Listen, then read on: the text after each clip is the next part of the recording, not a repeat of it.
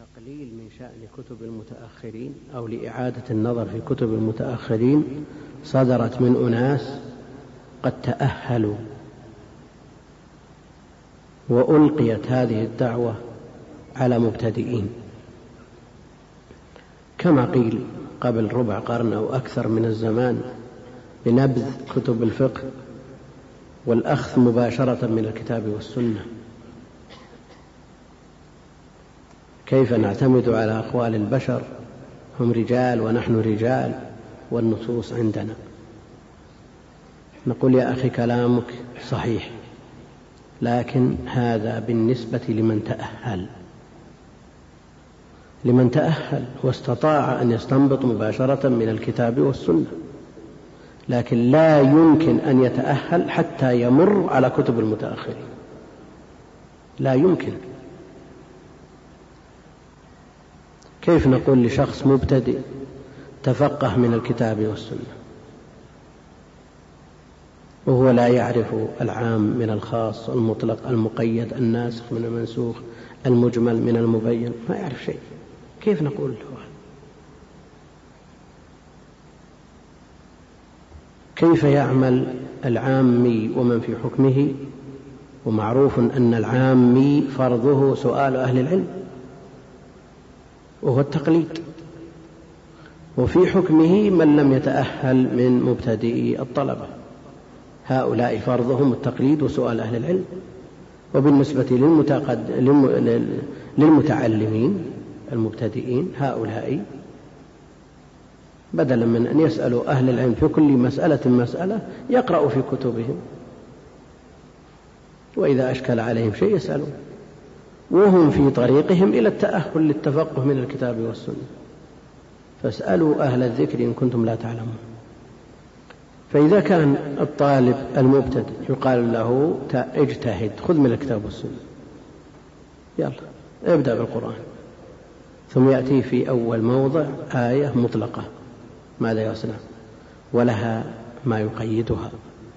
سيأتيه بعد حين. يعمل بالمطلق على إطلاقه.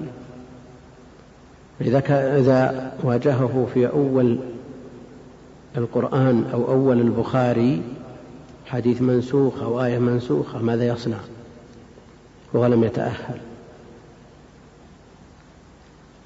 صادفت هذه الدعوة قلوبا خالية من أوساط المتعلمين وهي مثل ما ذكرت هي متعينة بالنسبة للمتأهلين. ونختلف معهم في شيء واحد وهو أن هذا الكلام يلقى للمبتدئين بس لا أكثر ولا أقل. من تأهل الأصل الكتاب والسنة عليه أن يتفقه من الكتاب والسنة. لكن إذا قرأ في صحيح مسلم باب الأمر بقتل الكلاب وأخذ مسدس وقد حصل. وكل كل ما رأى من كلب أفرغ في رأسه رصاصا ودرس الغد باب نسخ الأمر بقتل الكلاب. مثل هذا يقال له اجتهد تفقه من الكتاب والسنة. نظير هذا ما عندنا. شخص مبتدئ في علم الحديث. درس حديثا روي موقوفا ومرفوعا. ماذا يصنع؟ حديث رفع اليدين بعد الركعتين والقيام من التشهد الأول. ماذا يصنع؟ من يقلد من المتقدمين وبمن يقتدي من المتقدمين. مسألة مفترضة في المبتدئ. هل يقول الحكم للرفع ويقلد في ذلك الإمام البخاري حيث أخرجه في صحيحه مرفوعا أو يقول لا؟ الحكم للوقف لأنه هو المتأكد. كما يقول الإمام أحمد إذا من يقلد من المتقدمين الأئمة الكبار إذا أراد أن يقلدهم وهم الأصل وهم القدوة وعلى عملهم وكلامهم عمدة المتأخرين. لكن من يقلد من هؤلاء المتقدمين؟ هل يقلد شخص؟ بعينه هذا هو التقليد الذي ينفرون منه. هل ينظر باجتهاده؟ ليس من أهل النظر والاجتهاد. هل يوازن بين أقوالهم؟ لم يتأهل لهذا العمل. الواحد من الأئمة الكبار الواحد يعني إذا أراد أن يقلد واحدا منهم وقع في التقليد الذي يحذر منه. اختار مثلا الإمام أحمد. وقلده. الإمام أحمد أحيانا يحكم بوصل وأحيانا يحكم بإرسال. لقرائن يدركها الإمام لكن لا يدركها من يقلده. فأقول المبتدئ لا بد أن يتمرن على قواعد المتأخرين لا بد أن يتمرن على قواعد المتأخرين وفي الأحكام لا بد أن يدرس الفقه على الجواد المطروقة عند أهل العلم. في كتب أهل العلم. ولا يعني هذا أن طالب العلم يستمر على هذه الطريقة؟ لا. إذا حصلت له الأهلية للنظر في النصوص واستطاع أن ينظر في النصوص على مقتضى نظر أهل العلم وحاكاهم وتأهل للموازنة بين النصوص وعرف الراجح من المرجوح هذا فرض. لا يقلد في دينه الرجال. وإذا قيل لطالب علم ادرس عمدة الفقه مثلا أو ادرس دليل الطالب أو ادرس زاد المستقنع هل يعني هذا أن زاد المستقنع قرآن معصوم من الخطأ؟ الزاد خالف المذهب في اثنتين وثلاثين مسألة وخالف الراجح في كثير من المسائل. لكن يعني هذا أن تتخذ هذا الكتاب أو غير هذا الكتاب مما تختاره من أي مذهب من المذاهب.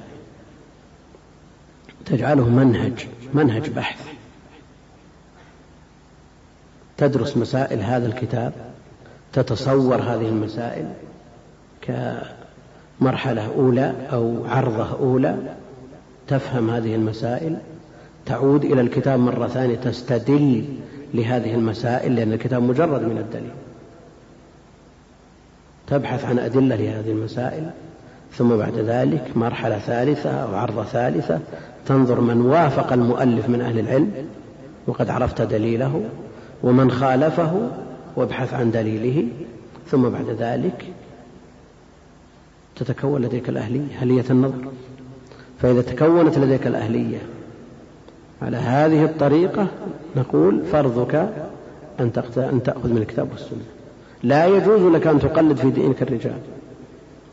وإذا قل إذا أشير بكتاب معين فلا يعني أنه أن صاحبه معصوم من الخطأ وليس بدستور.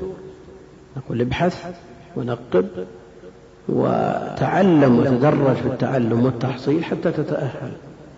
ومثله بالنسبة لعلوم الحديث اقرأ في كتب المتأخرين تخرج عليها وخرج الأحاديث على مقتضاها فإذا خرجت مجموعة من الأحاديث تؤهلك للنظر في كلام الآئمة وترجيحاتهم وتتكونت لديك الأهلية للعمل بالقرائن هذا فرضك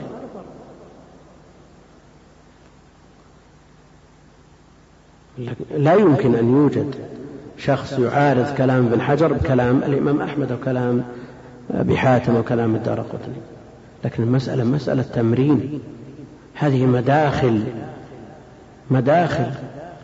فإذا ولجت وتأهلت هذه الدعاوى على العين والرأس ما حد يرده ولا أحد يقف في طريقه. لكن الإشكال أن تطرح على المبتدئين. الإشكال أن تطرح مثل هذه الدعوات على المبتدئين لأن هذا في الحقيقة تضييع لهم.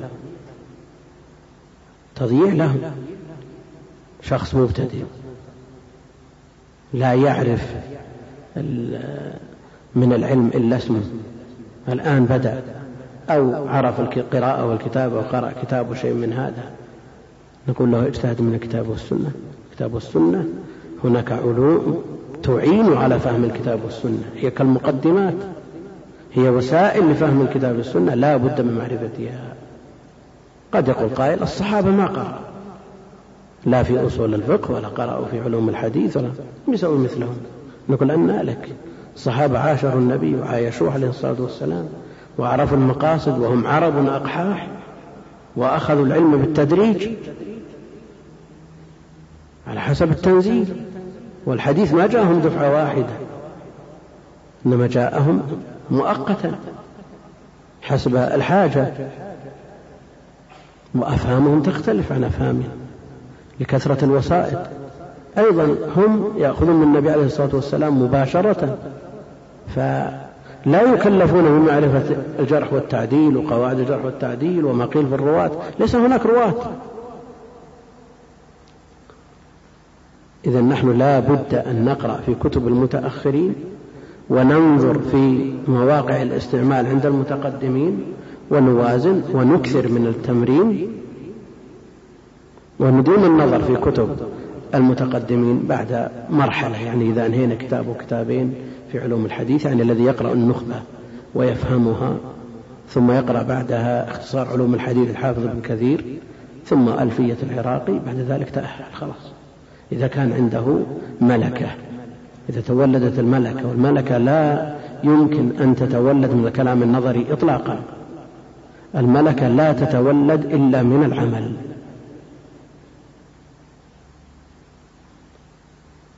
هذه العلوم عملية.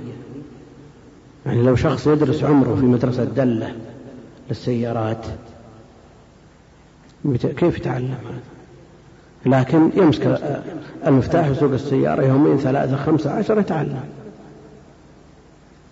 لكن الكلام النظري يقرأ كيف يخرج الحديث على الطرق المعروفة عند ولذا تلاحظون أنه لم يكتب في التخريج طرق التخريج عند المتقدمين شيء.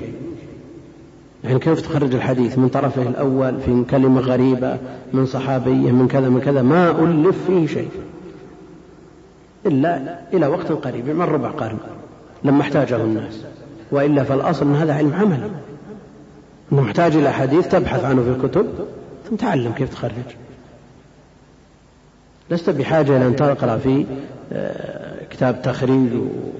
لا أبدا هذا علم عملي. مثل ما تأخذ مفتاح السيارة أول يوم ثاني يوم تعثر ثم بعد ذلك تسلك. فأنت إذا تأهلت للنظر في عرفت ما قاله المتأخرون وما ذكروه من خلاف وما استدل به كل واحد منهم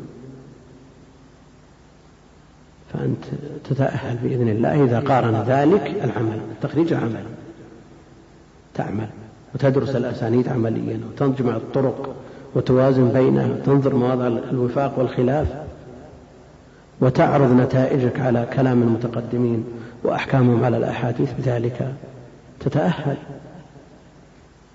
يقول حصل لكم لقاء في إذاعة القرآن عن مكتبة طالب العلم في حلقتين فهل يمكن إخراج هذا اللقاء بشريط أو كتاب؟ أما بالنسبة للقاء حصل مثل ما ذكر اثنان وسوف يكون ثالث ورابع وخامس إن شاء الله. وأما بالنسبة للقاء الأول والثاني في خلال الأسبوع إن شاء الله تنزل في الأسواق. في شريطين أو ثلاثة أو أربعة ما أدري يمكن ثلاثة أشرطة. وأما اللقاءات اللاحقة تنزل في وقتها إن شاء الله تعالى. عسى أن يكون فيها فائدة.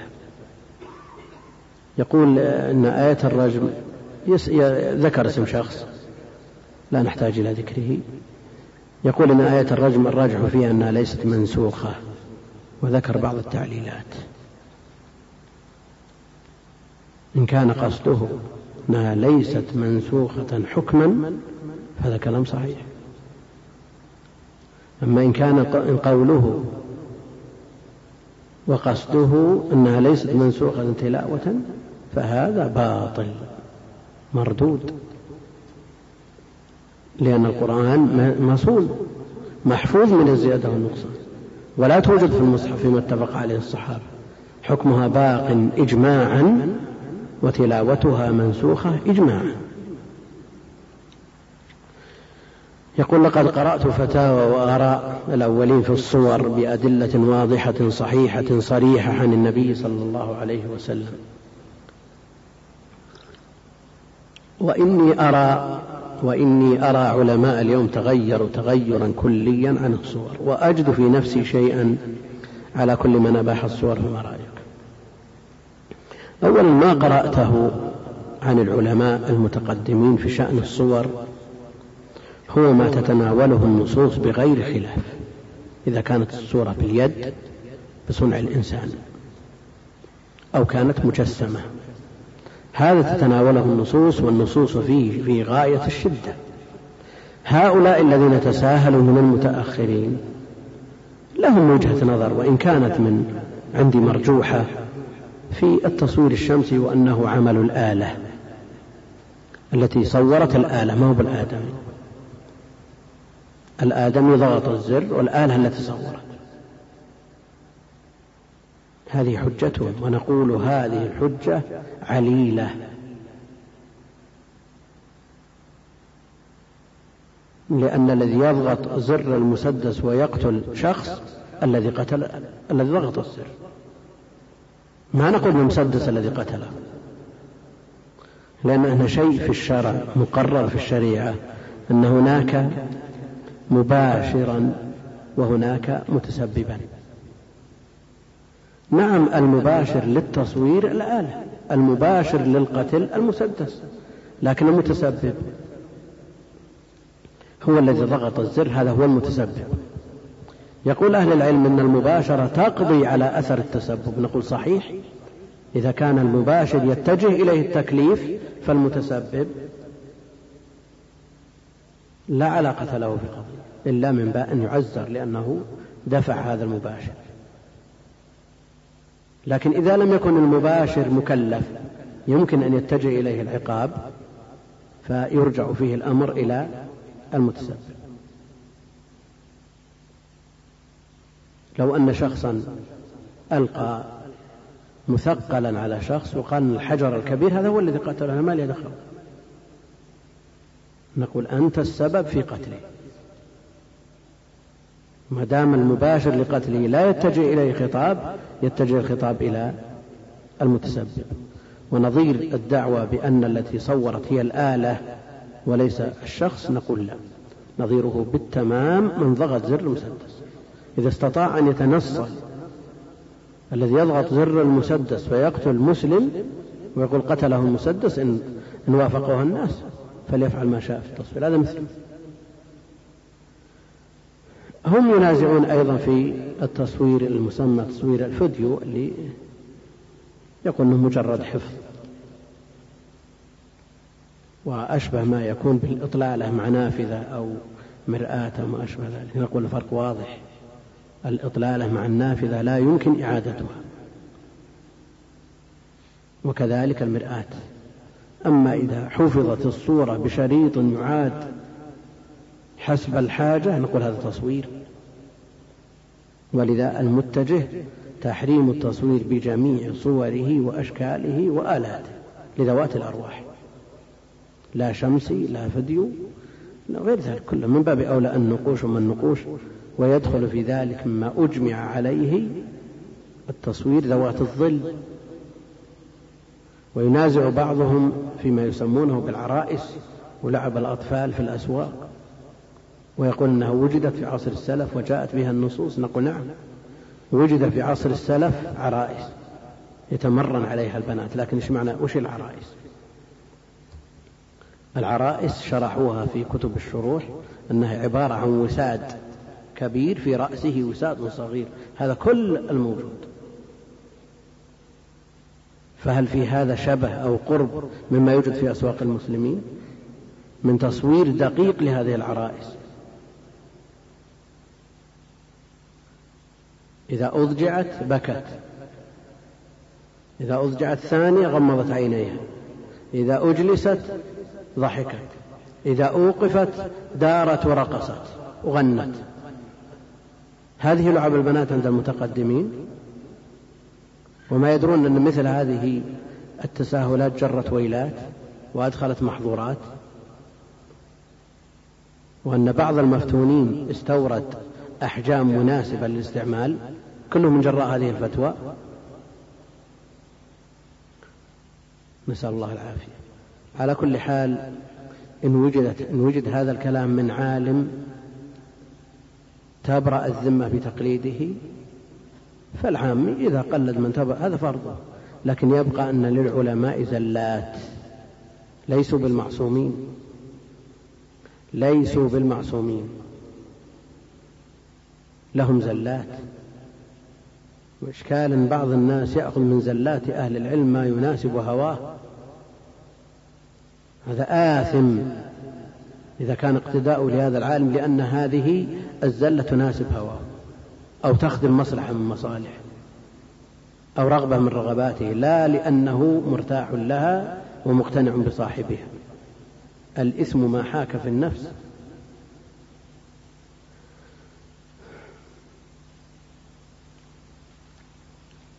نأتي إلى درسنا. الله المستعان.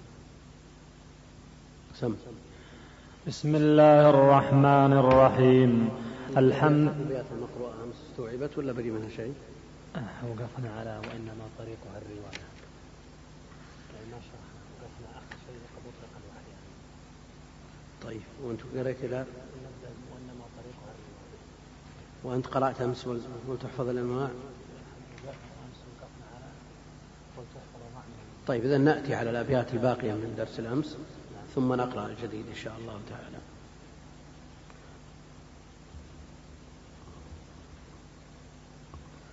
الحمد لله رب العالمين وصلى الله وسلم وبارك على عبده ورسوله نبينا محمد وعلى آله وصحبه أجمعين. يقول المؤلف رحمه الله تعالى وإنما طريقها يعني طريق معرفة الوحيين الرواية. لأن لا تدرك برأي ولا استنباط. فافتقر الراوي إلى الدراية. لا بد أن يدري ما يروي وكيف يروي وعمن يروي. بصحة المروي عن الرسول ليعلم المردود من مقبول. لا بد أن يعرف صحة المروي. ويعرف المقبول من المردود. في عصر الصحابة في, في أول الأمر ليسوا بحاجة إلى مثل هذه القواعد وهذه الضوابط وليسوا بحاجة إلى تمييز المقبول من المردود لأنهم يأخذون مباشرة من النبي صلى الله عليه وسلم. إنما احتيج إلى ذلك بعد أن ظهرت الفرق المبتدعة وكذبوا على النبي عليه الصلاة والسلام وافتروا عليه تأييدا لبدعهم.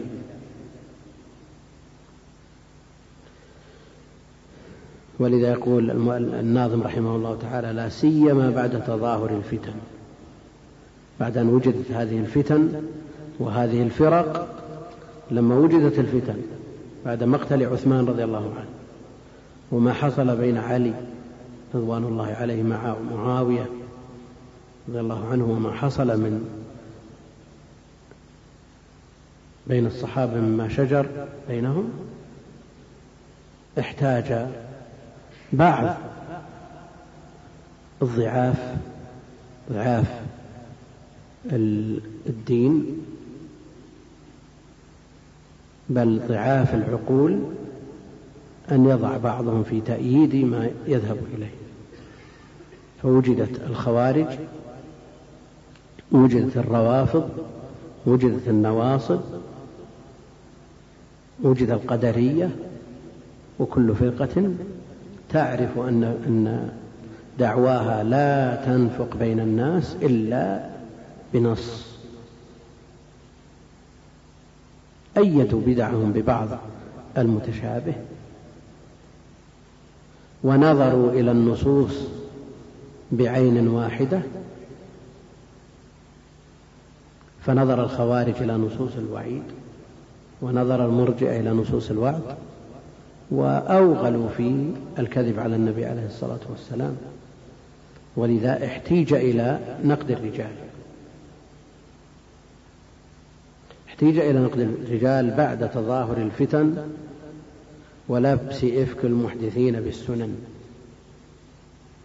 هنا جاءت الحاجة إلى معرفة أحوال الرجال لأنه ليس كل أحد يقبل قوله وليس أحد كل, كل أحد تقبل روايته. ولذا يختلفون في رواية المبتدئ ويؤكدون على رد ما يؤيد بدعته. وسيأتي تفصيل القول في رواية المبتدع إن شاء الله تعالى. فقام عند ذلك الأئمة بخدمة الدين ونصح الأم ونصح الأمة. ما قصروا. حذروا من الضعفاء. حذروا من الرواية عن المبتدعة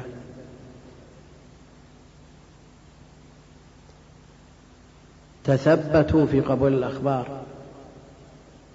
سموا لنا رجالكم. العلم دين. فانظر عمن تأخذ دينك. الإسناد من الدين. بيننا وبين القوم القوائم يعني الإسناد المقصود أنهم شددوا في هذا الباب. لئلا يدخل في الدين ما ليس منه. واستمر الأمر. على بيان أحوال الرواة في أول الأمر الكلام بقدر الحاجة قليل ثم ازداد لما ازداد عدد الوسائط زاد الكلام وكثرت أقوال أهل العلم في الرواة جرحا وتعديلا وصنفت في ذلك المصنفات وألف في السنة وميز الصحيح من الضعيف فألفت كتب الصحاح والسنن والمسانيد الصحاح خصصت لما صح وثبت عن النبي عليه الصلاة والسلام والسنن والمسانيد فيها الصحيح والضعيف والحسن من غير بيان اكتفاء بالأسانيد لأنه إذا أسند برئ من العهدة والناس في أول الأمر يعرفون الرواة والعهد قريب كثير منهم عاشر الرواة وعاصرهم وعاش بينهم وعاشوا معه يعرف أن فلان ضعيف يعرف أنه فلان في عدالته كلام يعرف فلان في ضبطه كلام. لكن بعد ذلك احتيج إلى التصنيف في الجرح والتعديل. وكثر كلام أهل العلم في الرواة حتى إنه لا يوجد في الراوي الواحد أكثر من عشرة أقوال. فاحتيج إلى ضبط ذلك بالقواعد. قواعد الجرح والتعديل. شروط الجارح شروط المعدل. متى يقبل الجرح؟ متى يقبل التعديل؟ المقصود أن أهل العلم ما قصروا. وألف في الأحاديث الضعيفة على حدة. ألف في الموضوعات على حدة.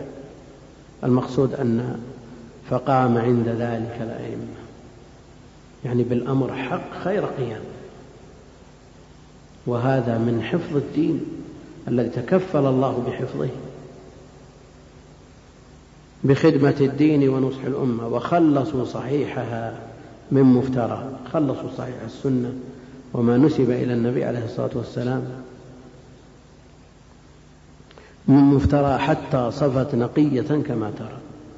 حديث صحيحة معروفة في الصحيحين وغيرهما. الأحاديث الضعيفة نبه عليها أهل العلم نبهوا على جميع الرواة جرحا وتعديلا.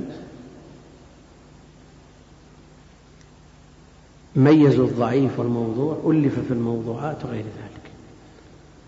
وخلصوا صحيحها من مفترى حتى صفت نقية كما ترى ثم إليها قربوا الوصول لغيرهم فأصلوا أصولا. المتقدمون كانت عندهم القواعد في الصدور. لا يوجد كتاب في أصول الفقه عند المتقدمين قبل الإمام الشافعي ولا يوجد في علوم الحديث كتاب مستقل يجمع جميع ما يحتاج, ما يحتاج إليه المتأخرون. أما ما يحتاجونه فلم يقصروا فيه. والحاجة كلما طال العهد تزداد. ولذا تجدون في كل علم من العلوم في التصنيف فيه يبدأ مختصر حسب الحاجة. ثم يزيد أهل العلم فيه ما يحتاج إليه مما طرأ بعد. ثم يزاد عليه كذلك. ثم إليها قربوا الوصول لغيرهم فأصلوا أصولا يعني ضبطوا وضعوا قواعد يستعين بها من جاء بعدهم على معرفة المقبول من المردود ولقبوا ذاك بعلم المصطلح حيث عليها الكل منه مصطلح. هناك اصطلاح وهو العرف الخاص عند أهل هذا الشأن هذا يسمونه اصطلاح. فإذا اصطلح أهل الحديث على شيء سمي مصطلح أهل الحديث. اصطلح أهل اللغة على شيء قيل مصطلح أهل اللغة. اصطلح أهل التجارة على شيء قيل مصطلح التجار. اصطلح أهل الزراعة على شيء وهكذا. وألفوا ذاك ولقبوا ذاك بعلم مصطلح حيث عليها الكل منه مصطلح وزاد من جاء بعدهم عليها بحسب احتياجهم إليها. بحسب احتياجهم إليها. نعم. يعني لو نظرنا إلى أول ما كتب في المصطلح سواء ما وجد مبثوثا في كتب الإمام الشافعي أو من خلال سؤالات الأئمة وما دمج في تواريخهم وما كتبه الترمذي في جامعه من بعض القواعد والدار قطني من جاء بعدهم إلى أن جاء الرام هرمزي فصن كتاب صنف كتابه المحدث الفاصل المحدث الفاصل بين الراوي والواعي لكنه لم يستوعب. طبيعي أنه لا يستوعب. يعني أول لبنة توضع في هذا البناء من عمل البشر. هل يتصور أن تكون مستوعبة؟ لا يتصور. ولو استوعب الأول انقطعت الأجور عمن جاء بعده. خلاص. ما ليس ليس لمن جاء بعده دور. وهذا الدين ولله الحمد. أبواب الخير فيه كثيرة مشرعة مترعة. كل من جاء إلى يوم القيامة يجد له ما يناسبه مما يقربه إلى الله عز وجل. فجاء بعد الذي لم يستوعب من استوعب نوعا ما وبقي أشياء. جاء الحاكم أبو عبد الله فألف المعرفة. معرفة علوم الحديث لكنه لم يهذب ولم يرتب. لم يهذب ولم يرتب. يتصور يعني أن التأليف في العلوم في بداية الأمر من حي من الناحية الصناعة صناعة من ناحية الصناعة وترتيب المعلومات بعضها على بعض. يكون مثل صنيع المتأخرين الذين استفادوا من المتقدمين. وتخرجوا على كتبهم وصاروا عالة عليهم.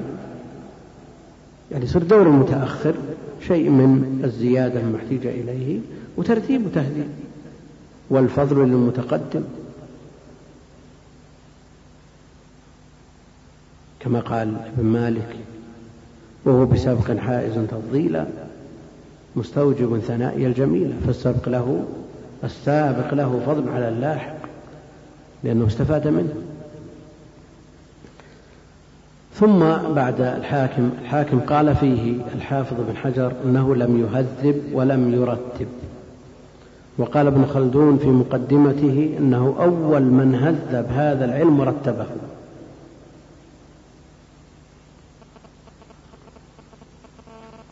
فهل نأخذ بقول الحاكم أو بقول ابن حجر؟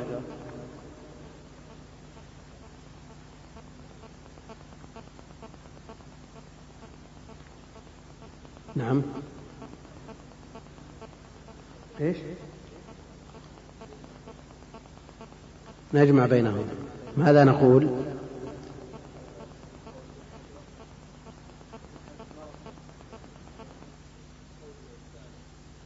ابن خلدون.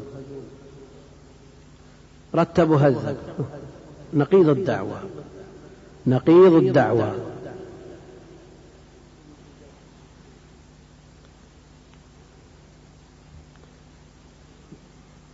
كثير من طلاب العلم يقول نقبل كلام ابن حجر وابن خلدون ما له ما له اعتبار. مسألة نظر. شخص نظر في كتاب وقال مرتب. هذا يحتاج إلى نص. نقول ابن خلدون ما له نظر. نعم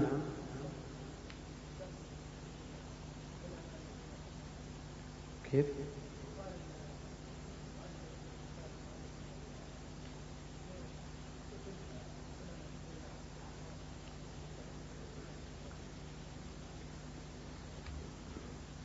نعم. كلامك له حظ من النظر. يعني نظرنا إلى كلام ابن حجر. لم يهذب ولم يرتب بالنسبة لمن جاء بعده. يعني إذا قارنا معرفة علوم الحديث علوم الحديث ابن الصلاح وجدنا أن المعرفة ما رتب مثل ترتيب ابن الصلاح. رتبه. وإن كان أيضا يلاحظ عليه بالنسبة لمن جاء بعده أن ابن الصلاح لم لم يرتب. جاء بعده من كان من, من هو أدق منه في الترتيب. وكلام من خلدون أول من هذب ورتب بالنسبة لمن قبله. ابن الصلاح جاء بعدهم أبو نعيم قبله. وضع مستخرج على المعرفة للحاكم. ثم جاء القاضي عياض فألف الإلماع وهو كتاب لطيف لكنه في باب خاص من هذا العلم وهو أصول الرواية وتقييد السماع في التحمل والأداء. ثم جاء ابن الصلاح فنظر في هذه الكتب. بل قبله وقبل القاضي عياض الخطيب البغدادي الذي ألف الكفاية في قوانين الرواية وألف الجامع لأخلاق الراوي وآداب السامع وألف في غالب أنواع علوم الحديث. كل نوع من أنواع علوم الحديث وضع فيه مصنف خاص. ابن الصلاح جاء بعدهم فنظر في هذه المؤلفات واعتنى بتآليف الخطيب فأخرج كتابه علوم الحديث. ثم بعد ذلك سار الناس بسير الصلاح وداروا في فلكه وعنوا بكتابه كما قال الحافظ فلا يحصى كم شارح له مختصر كم ناظم له ومختصر ومستدرك عليه ومنتصر وإيش ومعارض له ومنتصر. المقصود أنه الناس داروا بفلكه فلا تحصى مختصراته. ونظم من قبل جمع من أهل العلم. شرح من قبل جامع غفير. حشي وضعت عليه النكت المقصود أن الناس عنوا به. وكأنه ألغى ما قبله من الكتب. لكن هي الأصول تبقى أصول. هو جمع هذه الأصول وتبقى الأصول أصول. ولذا يقول وزاد من جاء بعدهم عليها بحسب احتياجهم إليها وما زال الناس يكتبون في علوم الحديث والباب ما زال بحاجة الأمثلة التي تتكرر في كتب المصطلح يمكن تغير يمكن يضاف إليها يمكن أن ينظر فيها من من جهة أخرى المقصود أن هذا العلم ما زال حيا وما زال التأليف فيه باقيا. والمسألة ما هي مسألة نص لا يحتاج إلى تقديم ولا تأخير ولا إعادة نظر. هذه مسألة صناعة قابلة للتطوير والعمدة في ذلك على ما قاله المتقدمون مجرد أن ينظر في كتب كلامهم ويجمع كلامهم ويصاغ ويقدم للمتعلمين.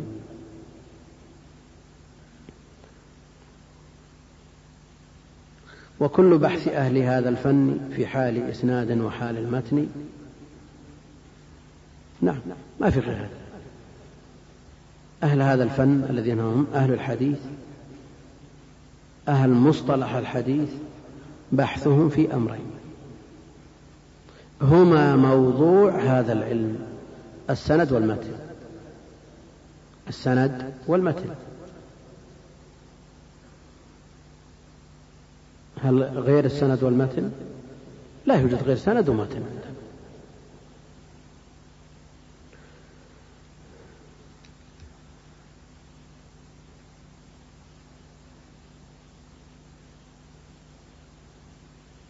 وتقدم تعريف السند وتعريف المتن وذكره المؤلف هنا في البيت الذي يليه فقال عنوا بالإسناد الطريق الموصلة. عنوا بالإسناد الطريق الموصلة للمتن عمن قاله أو فعله. الإسناد الطريق الموصل للمتن. حكاية طريق المتن.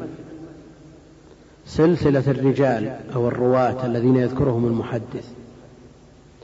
ابتداء بشيخه وانتهاء برسول الله صلى الله عليه وسلم.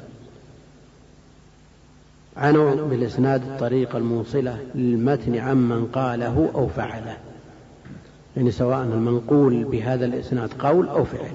عمن وعمن سواء ومن هذه من صيغ العموم فتشمل من قاله سواء كان النبي عليه الصلاة والسلام في المرفوع أو الصحابي في الموقوف أو التابعي في من دونه في المقطوع على ما سيأتي بيان ذلك كله إن شاء الله تعالى. والمتن ما إليه ينتهي السند. والمتن ما إليه ينتهي السند من الكلام والحديث عطف على الإسناد وإن شئت أن تستأنف لطول الفصل قلت والحديث ما ورد. المتن ما ينتهي إليه السند من الكلام ما ينتهي إليه السند من الكلام. أو هي الألفاظ الغايات من هذه الأسانيد. الأسانيد مجرد وسائل لمعرفة هذه الألفاظ التي هي المتون. والحديث ما ورد عن النبي. الحديث ما ورد عن النبي عليه الصلاة والسلام. ومنهم من يطلق. الحديث بإطلاق أعم فيشمل به ما روي عنه عليه الصلاة والسلام وما روي عن الصحابة والتابعين. بالمعنى الأعم لأن الحديث في الأصل ما يتحدث به. كلام المعاصرين حديث بهذا المعنى. بالمعنى الأعم كل ما يتحدث به حديث لكن أهل العلم خصصوا الحديث بما يضاف إلى النبي عليه الصلاة والسلام المرفوع. ومنهم من أدخل معه كلام الصحابة والتابعين مما يشمله اسم الأثر. ولذا لو قيل لك في مكتبة هذه الجهة هذه جهة كتب الحديث وهذه قسم التفسير وهذا قسم الفقه. لك أن تقول لا يا أخي هذا التقسيم ما له أصل. كله حديث كل ما يتحدث به كله كلام. نقول لا. نعم. الإطلاق الأعم يشمل كل شيء الحديث ما يتحدث به. لكن العرف والاصطلاح خصوه بما بما يروى عن النبي عليه الصلاة والسلام وإن جعله بعضهم مرادف للخبر. وقد يقولون الخبر كما أتى عن غيره كذا الأثر. كذا الأثر. فيقولون ما جاء عن النبي عليه الصلاة والسلام الحديث وما جاء عن غيره خبر. ولذا يقولون من ينتسب إلى حديث محدث أو حديثي وما ينتسب إلى الخبر إخباري. نسبة إلى المصدر فإن قلت أخباري فهو نسبة إلى الجمع جمع الخبر. وأهل العلم يقررون أن النسبة إلى الجمع شاذة. كما أتى عن غيره الخبر عنه وعن غيره عليه الصلاة والسلام. وأهل العلم يقررون أن النسبة إلى جمع شاذة كما أتى عن غيره الخبر عنه وعن غيره عليه الصلاة والسلام وعرفنا أن الحديث بالمعنى الأعم يرادف الخبر عنه وعن غيره عليه الصلاة والسلام. كذا الأثر. الأثر أعم. الأثر عام. فكل ما يدلك على شيء فهو أثر. كتابتك هذه أثر نطقك أثر. مشيك على الأرض أثر فهو أعم لكن من أهل العلم من يطلق الأثر على الموقوف والخبر على المرفوع كالحديث. وهذا منسوب لبعض الفقهاء من الخراسانيين. وإن كان كثير من أهل العلم ينتسب إلى الأثر لعنايته بالسنة. من يعتني بالسنة ينسب إلى الأثر. ويريدون بذلك المأثور عن نبي الله صلى الله عليه وسلم وعن صحابته. من يعتني بالأحاديث وأقوال الصحابة يقال له أثري وانتسب إلى أثر جماعة من أهل العلم. بحق وبغير حق بمجرد دعوة. في مطلع الألفية ألفية العراقي يقول راجي ربه المقتدر عبد الرحيم بن الحسين الأثري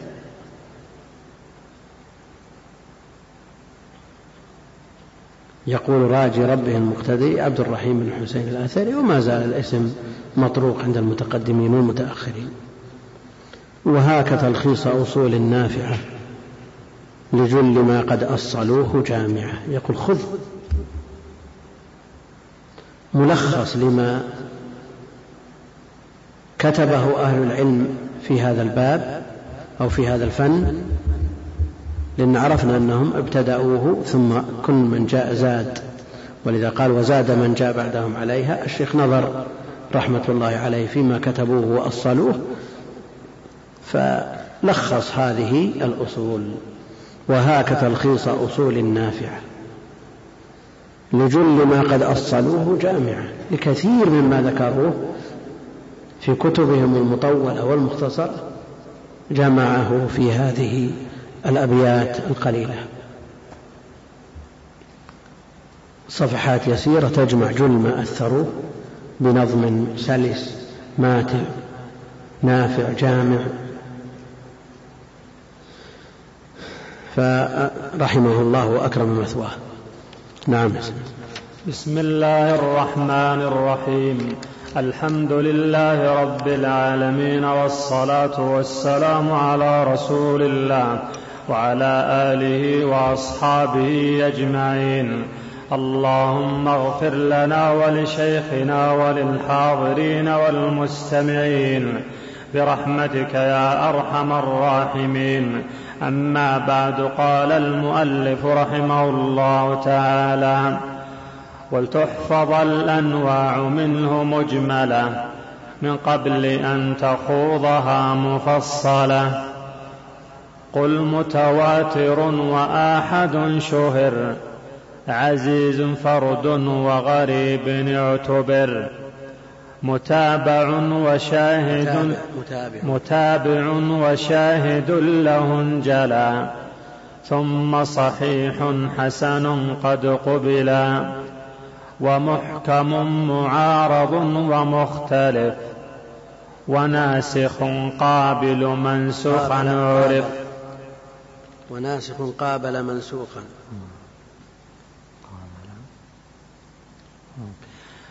الله عنك. ومحكم معارض ومختلف وناسخ قابل منسوخا عرف والراجح المرجح ثم المشكل معلق ومرسل ومعضل منقطع مدلس قد احتمل موضوع متروك وموهم معل. ومنكر مقابل, مقابل معروفهم وشاذ قابل محفوظ قابل قابل. قابل. الله أكبر. ومنكر مقابل معروفهم وشاذ قابل محفوظا لهم. مدرج مقلوب مزيد مضطرب. مصحف محرف قد اكتتب. مجهول عين ثم مستور وجد. مختلط مختلط سيء حفظ التقد مرفوع موقوف ومقطوع أتى ومسند متصل قد ثبتا. معرفة الصحب وتابعيهم وطبقاتهم ومن يليهم.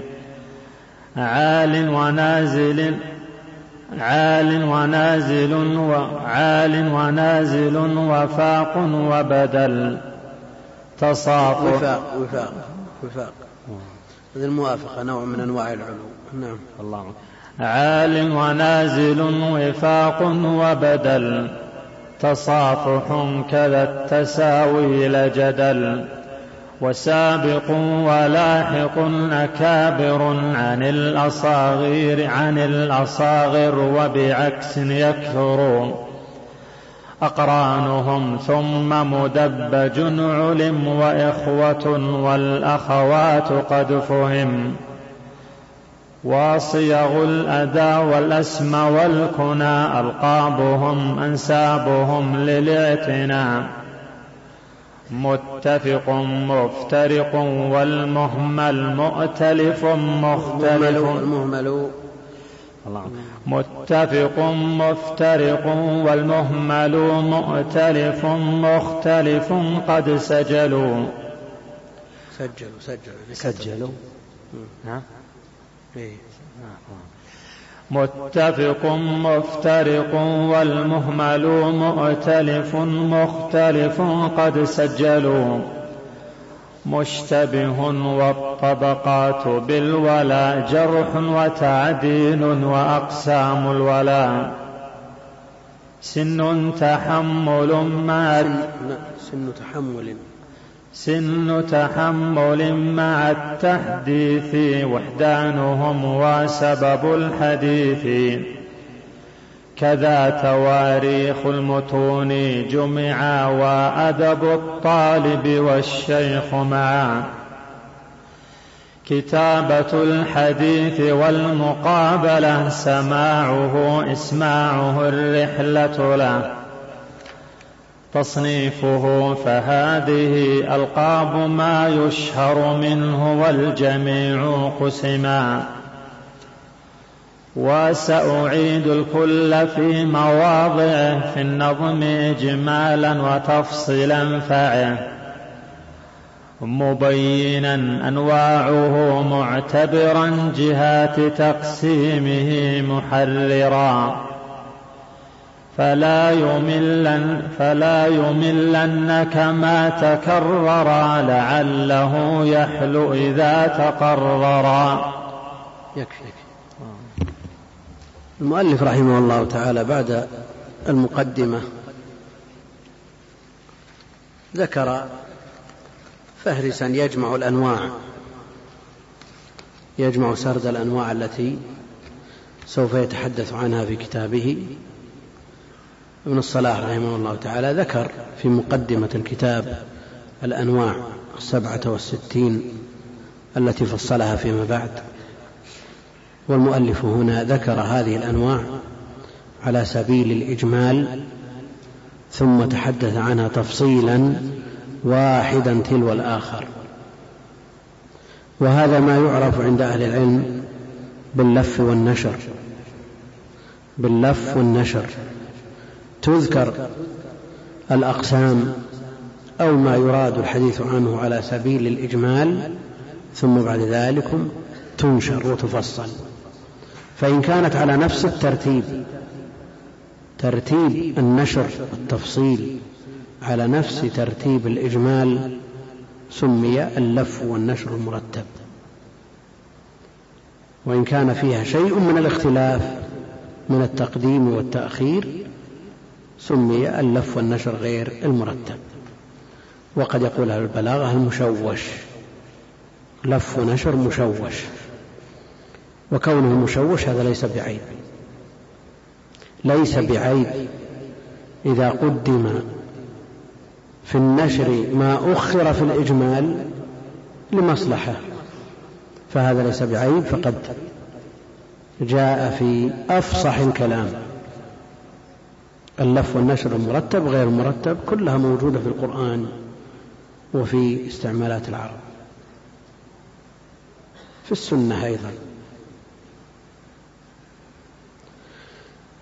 في القرآن اللف والنشر المرتب في سورة هود فمنهم شقي وسعيد. فأما الذين شقوا وأما الذين سعدوا. ترتيب النشر على نفس ترتيب اللف. التفصيل مرتب على نفس ترتيب الإجمال. وجاء في سورة آل عمران يوم تبيض وجوه وتسود وجوه فأما الذين اسودت وجوههم وأما الذين أبيضت. هذا غير مرتب والأول مرتب. على كل حال الشيخ أجمل الأنواع. ثم تحدث عن هذه الأنواع واحدا بعد الآخر. ولسنا بحاجة إلى أن نقرأ ما قرأه لأنه مجرد قراءة. وشرح هذه الأنواع سيأتي تفصيلا. فلا داعي إلى أن نعيد ما قرئ إجمالا. لأنه إن وقفنا عنده إن وقفنا عند كل كلمة كلمة ماذا بقي للتفصيل؟ وإذا كان مجرد ذكر النوع ما, ما في فائدة فستأتي ستأتي تفصيلا إن شاء الله تعالى. الحافظ بن حجر ترتيبه لكتابه النخبة ترتيب بديع مبتكر يختلف عن ترتيب من تقدمه ممن كتب في هذا العلم. على هذه الطريقة اللف والنشر المرتب. لكن هذا لف للعناوين يعني كما فعل ابن الصلاح. وذاك لف للأنواع.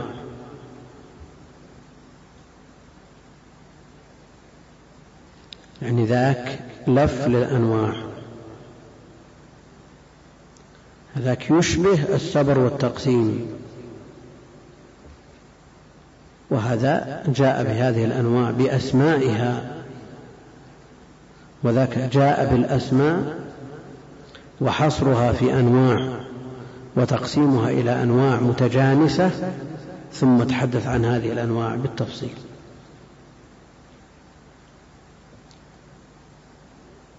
أحيانا يذكر النشر قبل اللف. استعمله الحافظ في النخبة أحيانا. يتحدث عن النوع ثم الذي يليه ثم الثالث ثم الرابع ثم يقول فالأول كذا والثاني كذا والثالث كذا. إن كان كذا فالأول كذا والثاني كذا إلى آخره يعني سواء جئنا بالنشر باللف ثم النشر أو العكس. يعني أقرب ما يكون في الصورة التنظير عندنا صنيع أهل اللغة. فإن قدمنا اللف وأخرنا النشر كل المعاجم التي تبحث في متن اللغة على هذه الطريقة. مبنية على تقديم الألفاظ. عكسه أن تبحث أن يكون عندك النشر وتبحث عن لفه عن عنوانه عن هذا يسمى فقه اللغة. وهذا مجرد تنظيم وإلا يوجد اختلاف في عمل هؤلاء وعمل هؤلاء من جهات أخرى.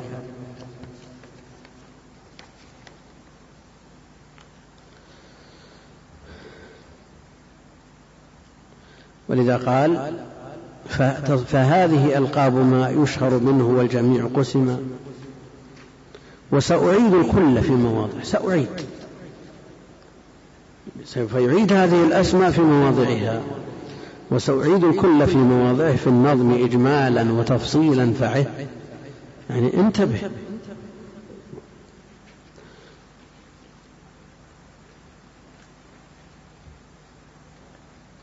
الماضي وعى والمضارع يعي والأمر إيش؟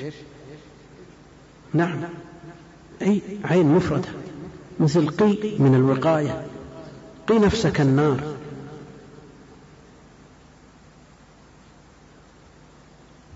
نعم. الأمر بالحرف المفرد.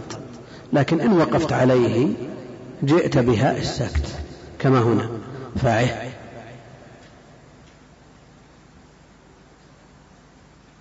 لفلان كلام جميل في كتاب كذا فراه. يعني انظر إليه. مبينا أنواعه معتبرا جهات تقسيم تقسيماته محررا فلا يملنك ما تكرر لعله يحلو إذا تقرر. بعض الناس يمل من التكرار. ويود أن كل ما يوجد من تكرار في الكتب يحذف ويتمنى أنه في جميع العلوم يقتصر على الصافي يؤلف كتاب ما فيه مكررات ثم يؤتى للكتاب الآخر فتذكر زوائده والثالث كذلك والرابع كذلك. فيجمع مكتبة حديثية مكتبة فقهية مكتبة في كل العلوم تحذف المكررات وبدلا من أن تكون الكتب آه، فيها في بعضها ما في البعض الآخر تطويل بغير طائل. نقول لا يا أخي. هذا التكرار مفيد ومقصود لأهل العلم. فأنت إذا درست متنا باعتبارك مبتدئا. وهذا المتن يشتمل على خمسمائة مسألة مثلا. ثم لما انتهيت منه انتقلت إلى المتن الذي يليه. نصور ذلك بعمدة الفقه مثلا التي ألفها الموفق للمبتدئين. انتهيت من هذا الكتاب.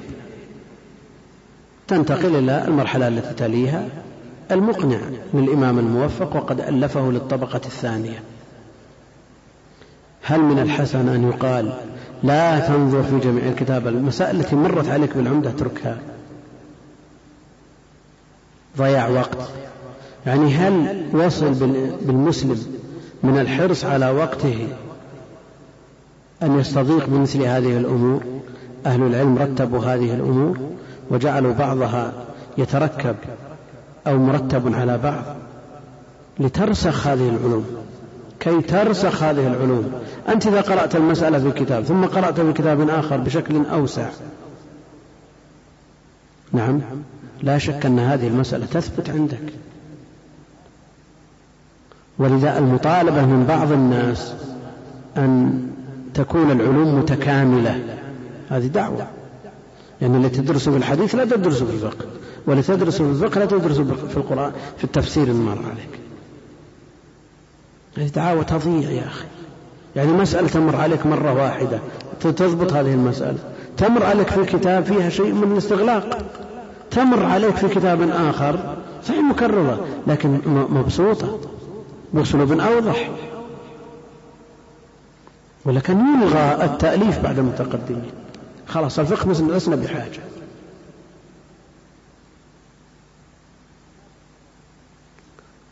لماذا ابتدأ مسلم تأليف كتابه ابتداء وفيه, وفيه ما يتفق مع ما في البخاري؟ الشيء الكثير. ما اقتصر على زوائد. لئلا يتكرر العمل. بل البخاري نفسه لماذا كرر الأحاديث ثلاثة أضعاف في صحيحه أو أكثر من ثلاثة أضعاف. إذا تكرر ورود الكلام عليك العلم على ذهنك نعم لا شك أن بعضه أن بعضه يوضح بعضا. بعض المواضع يكون مستغلق بعض المواضع يكون أوضح. أيضا التكرار بدلا من أن تقرأ المسألة عشر مرات اقرأها في هذه الكتب إذا انتهيت ضبطت هذه المسائل. ولذا قال فلا يملنك ما تكرر لعله يحلو إذا تقرر. كم من مسألة قرئت مرارا فإذا وجدت بعد ذلك في كتاب بأسلوب أوضح وبدراسة أوعب يطرب لها الإنسان. ما يقول والله مليت. البخاري حينما كرر الأحاديث رحمة الله عليه هو بالمكرر أكثر من سبعة آلاف وبدون المكرر ألفين وخمسمائة. ثلاثة أضعاف. هل تظنون أن هذا التكرار لا فائدة فيه لنعتمد على المختصرات؟ لا يا أخوان. البخاري رحمة الله عليه لا يكرر الحديث الواحد في موضعين بإسناده ومتن من غير زيادة فائدة سواء كانت في المتن أو في الإسناد إلا في نحو عشرين موضع فقط. وإذا اقتصرنا على ما لا تكرار فيه يعني حذفنا كل المكررات ماذا يبقى للأبواب اللاحقة؟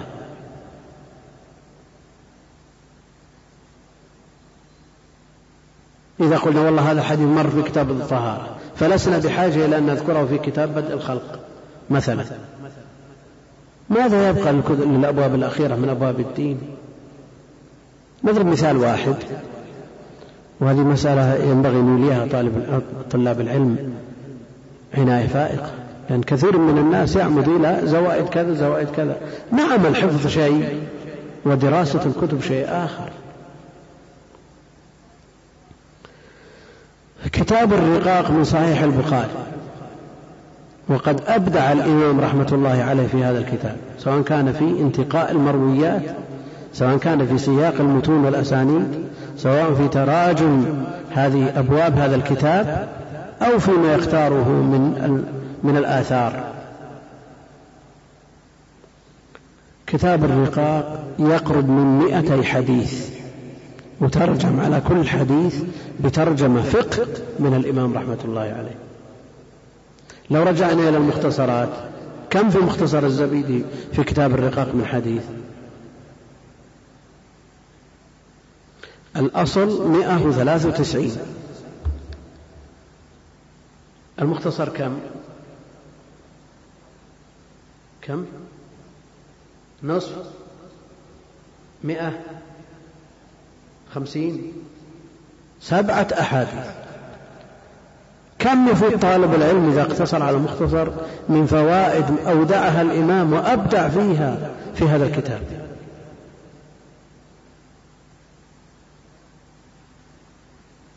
ولا شك أن التكرار مفيد يفيد طالب العلم.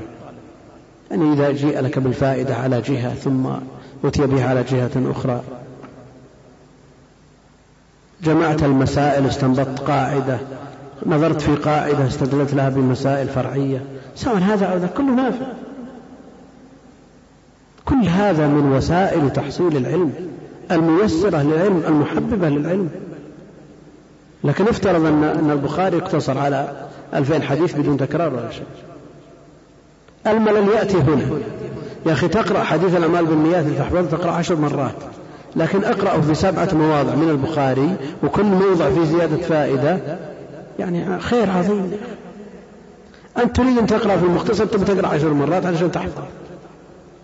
يا أخي بدلا من أن تقرأ عشر مرات اطلع عليه في مواضعه السبعة وفي كل موضع فائدة زائدة. ثم يقول القائل أن التكرار هذا ممل ويضيع الوقت. وليتنا والله نختصر وليتنا. اختصار الكتب آفة. آفة اختصار الكتب والاختصار لا ينفع إلا المختصر نفسه. ولذا نقول قيام طلاب العلم باختصار الكتب للنفع للانتفاع الشخصي من وسائل التحصيل. ما يمنع إنك انت تطلع بنفسك وتقرأ هذه المكررات وتقتصر على أكثرها فائدة. ما يمنع لكن كم بيحرم الذي يقرأ في مختصرك من الفوائد؟ أنت استفدت لأنك اطلعت على المواضع. لكن الذي يأتي بعدك خلينا ننظر المسائل حية. جاء طالب في الجامعة مثلا. كتاب كبير 200 صفحة 300 صفحة. وجاء تبرع واحتسب أحد الطلاب واختصره لزملائه بخمسين صفحة. وكلهم قالوا جزاك الله خير. نعم. هو تصور مسائل الكتاب وفهم الكتاب وهضم الكتاب ويمكن حذف مسائل مهمة وقد يأتي أسئلة فيما حذف كم جنى على زملائه بطريقته باسم التيسير والتسهيل. وأقول القراءة في هذه الكتب لا يملها طالب علم ولو كان فيها تطويل لو كان فيها مكرر. يبقى أن علم السلف له فضله وله مزيته. كتب بنوايا صالحة خالصة ولذا بقي نفعه. فنعود إلى كلام الناظم رحمة الله عليه فلا يملنك ما تكرر لعله يحلو إذا تقرر. إذا تقرر فهمت المسألة وأتقنتها ولو كانت من أعقد المسائل نعم لا شك أنها تحلو إذا فهمتها وتقررت في ذهنك. ولذا تجدون النحو وأصول الفقه. وهذه أمثلة. عند بعض الناس أثقل من جبل وعند آخرين أخف من ريش. صحيح؟ يعني اللي ما يفهم وجد الحاجز واستثقل ووضعت الحواجز النفسية دونه ودون فهم هذا العلم يكره هذا العلم لكن إذا دخل في العلم وتيسر أمره وفهم مسألة ثم مسألة يطرب ويحلو يحلو له العلم ويتوغل فيه. وهكذا سائر العلوم.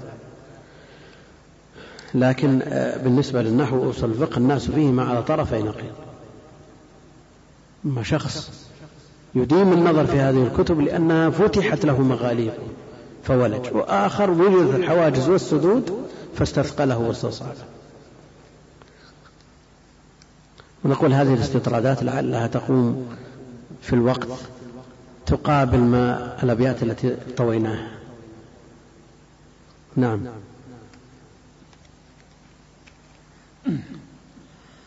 اعلم بأن أهل هذا الشأن قد قسموا خف خف. سهل سهل.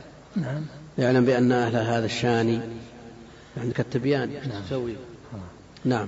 اعلم بأن أهل هذا الشأن قد قسموا الأخبر بالتبيان لذي تواتر يفيد العلم لا بنظر بل لذي ضرورة جلا نعم. لذي تواتر يفيد العلم لا بنظر بل بالضرورة جلا وهو الذي جمع رواه. جمع رواه. وهو الذي جمع رواه. اتفقوا أحالت العادة أن يختلفوا. اختلقوا. يختلقوا. نعم. وهو الذي جمع وهو الذي جمع رواه. اتفقوا أحالت العادة أن يختلفوا. عن مثلهم رووا بلا امتراء من ابتداء الإسناد بدون همس بدون همس عن مثلهم رووا بلا امتراء من ابتداء الإسناد الانتهاء واستند واستند انتهاء واستند انتهاؤهم للحس لا محض اقتضاء العقل وانضاف إلى ذلك أن يصحب ذاك الخبر إفادة العلم اليقيني لمرا فقد يجي في لفظه التواتر وجاء في معناه وهو الأكثر. وجاء في معناه. وجاء, وجاء في معناه وهو الأكثر. أما القرآن فهو قد تواتر لفظا ومعنى كله لا يمترى يكفي يكفي. بعد سرد الأنواع والعناوين شرع المؤلف رحمه الله تعالى في الكلام على هذه الأنواع تفصيلا فبدأ بالقسم الأول وهو المتواتر. جاريا على طريقة المتأخرين في تقسيم الأخبار إلى متواتر وآحاد. وأنكر بعضهم وجود المتواتر وأنه لا يمكن أن يبحث في علوم الحديث. وشنع بعضهم يعني من من المتأخرين تقسيم الأخبار إلى متواتر وآحاد وأن طريقة المتكلمين ويقصدون بذلك أن الآحاد فيه ما فيه وسيأتي الكلام فيه إن شاء الله تعالى. وأنا أقول لا ضير أن تقسم الأخبار بما يحصرها ويتمكن طالب العلم من ضبطها.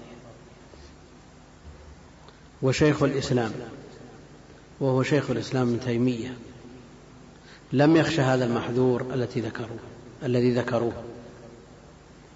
فقسم الأخبار إلى متواتر وأحد. وهو من أشد الناس على البدع والمبتدعة. فلا مانع من أن يعتنى بالتقسيم الذي يذكره أهل العلم في كل فن حسب اصطلاحه على أن لا نلتزم وننساق وراء مبتدع سواء بقصد أو بغير قصد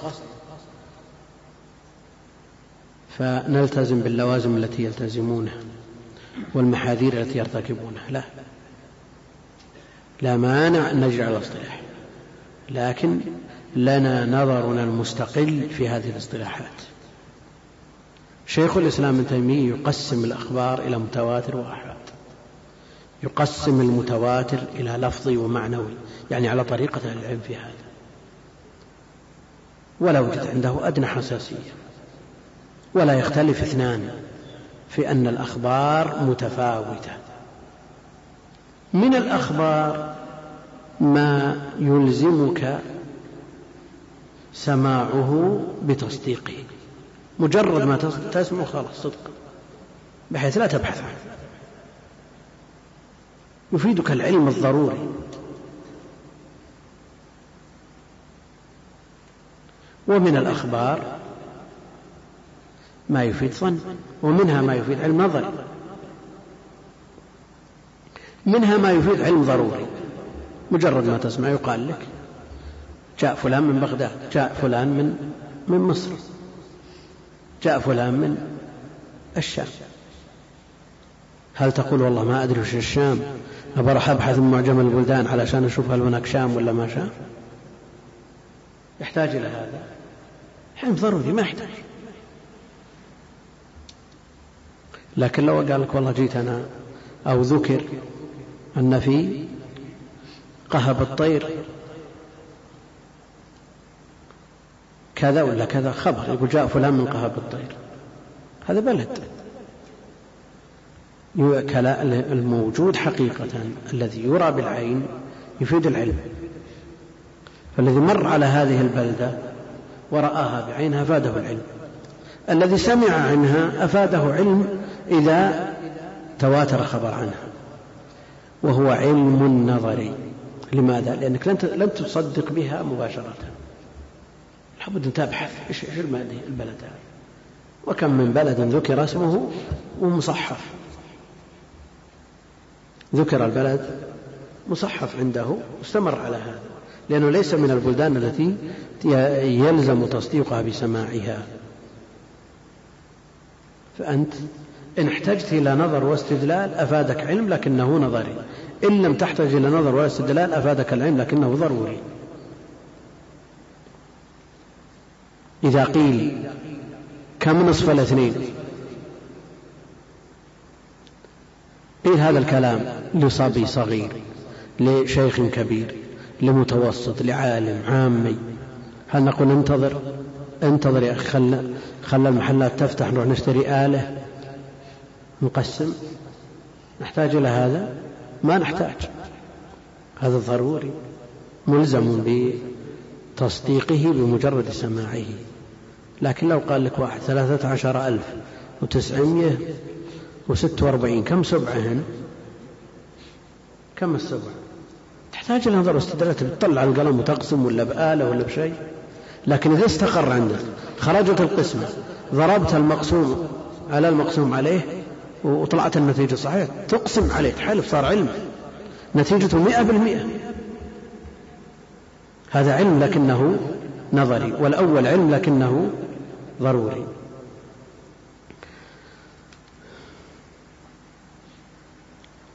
قلنا أن شيخ الإسلام رحمه الله تعالى يقسم الأخبار إلى متواتر وأحد ويقسم المتواتر إلى لفظي ومعنوي ويمثل للمتواتر اللفظي حديث من كذا ويمثل للتواتر المعنوي في كل مقام ما يناسبه. ففي منهاج السنة مثلا يمثل للمتواتر المعنوي بأي شيء؟ فضائل أبي بكر وعمر متواترة تواتر معنوية. ويذكر الآحاد ويتكلم عن الآحاد وما يفيد خبر واحد على ما سيأتي. المقصود أن مثل هذه الأمور اصطلاحات.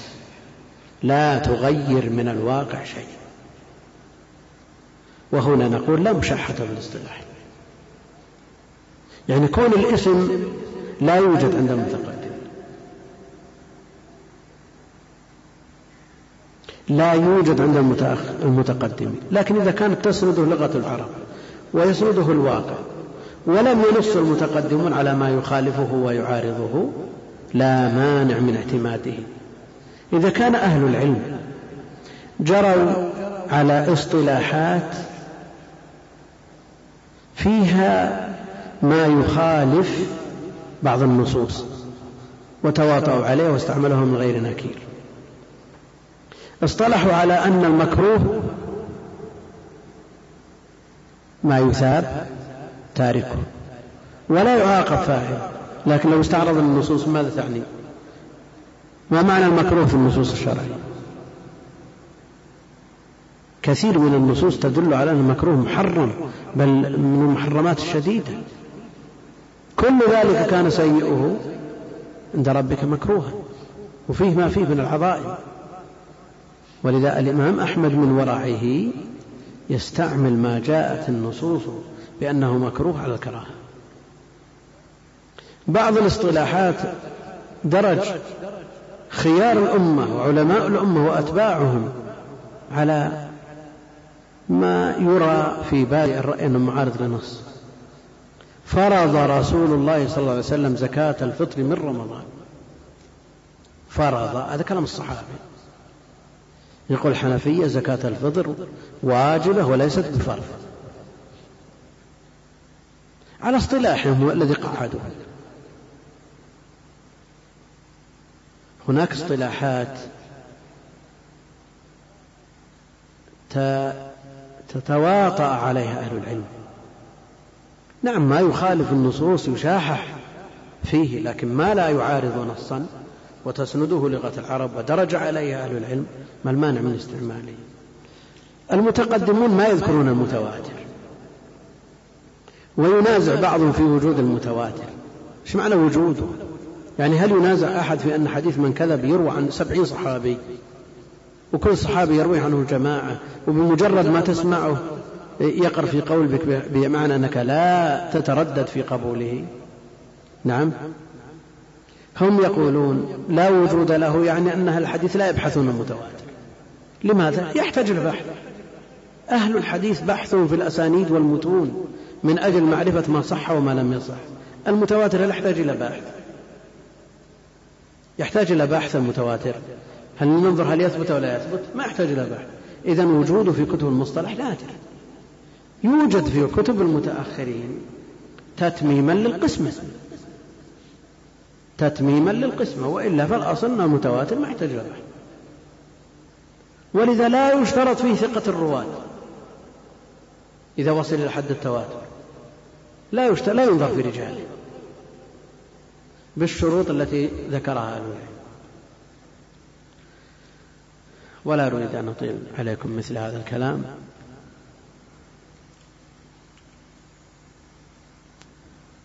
والله أعلم وصلى الله وسلم وبارك على عبده ورسول نبينا محمد وعلى آله وصحبه أجمعين. الحمد لله رب العالمين وصلى الله وسلم وبارك على عبده ورسول نبينا محمد وعلى آله وصحبه أجمعين.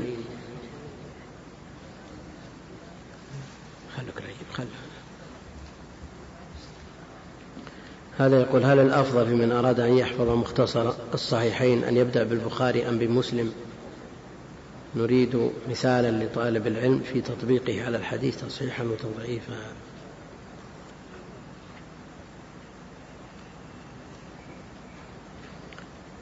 من أراد أن يحفظ مختصرا يعني وهو مبتدئ عليه أن يبدأ بالأربعين فإنها من جوامع الكلم. ثم بعد ذلك بالعمدة في أحاديث الأحكام من الصحيحين في الجملة.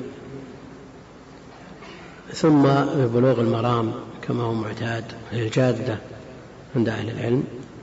وإن أراد أن يبدل البلوغ بالمحرر فالأمر فيه سعة لأن الكتابين متشابهان. إذا أراد أن يحفظ في الأصول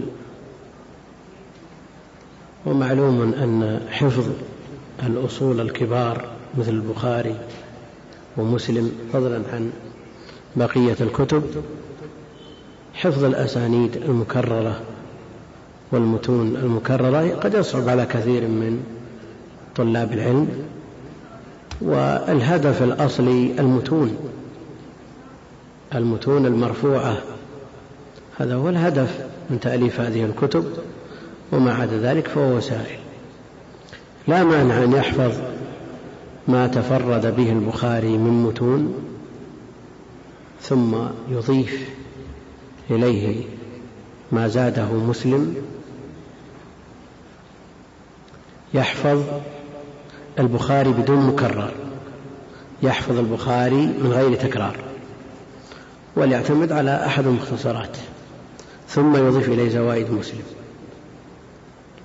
وبعض طلاب العلم يرجح أن يحفظ مسلم قبل يعني من غير تكرار ثم تؤخذ زوائد البخاري. وحجتهم في ذلك أن الإمام مسلما رحمه الله تعالى يعتني ببيان ألفاظ الشيوخ والبخاري لا يلتفت إلى مثل هذا. يقول مسلم حدثنا فلان وفلان وفلان واللفظ لفلان. البخاري يقول حدثنا فلان وفلان ولا يبين صاحب اللفظ. نعم عرف بالاستقراء من صنيعه أن اللفظ للثاني للأخير لكن عناية مسلم بهذا أشد. وهو في هذا أدق. لكن إذا قال الإمام مسلم حدثنا قتيبة بن سعيد وإسحاق وأبو بكر بن أبي شيبة واللفظ لقتيبة. هذا محل عناية الإمام مسلم. هل يعني أن لفظ قتيبة هو اللفظ النبوي؟ أو أن هذا لفظ قتيبة من بين الرواة الثلاثة؟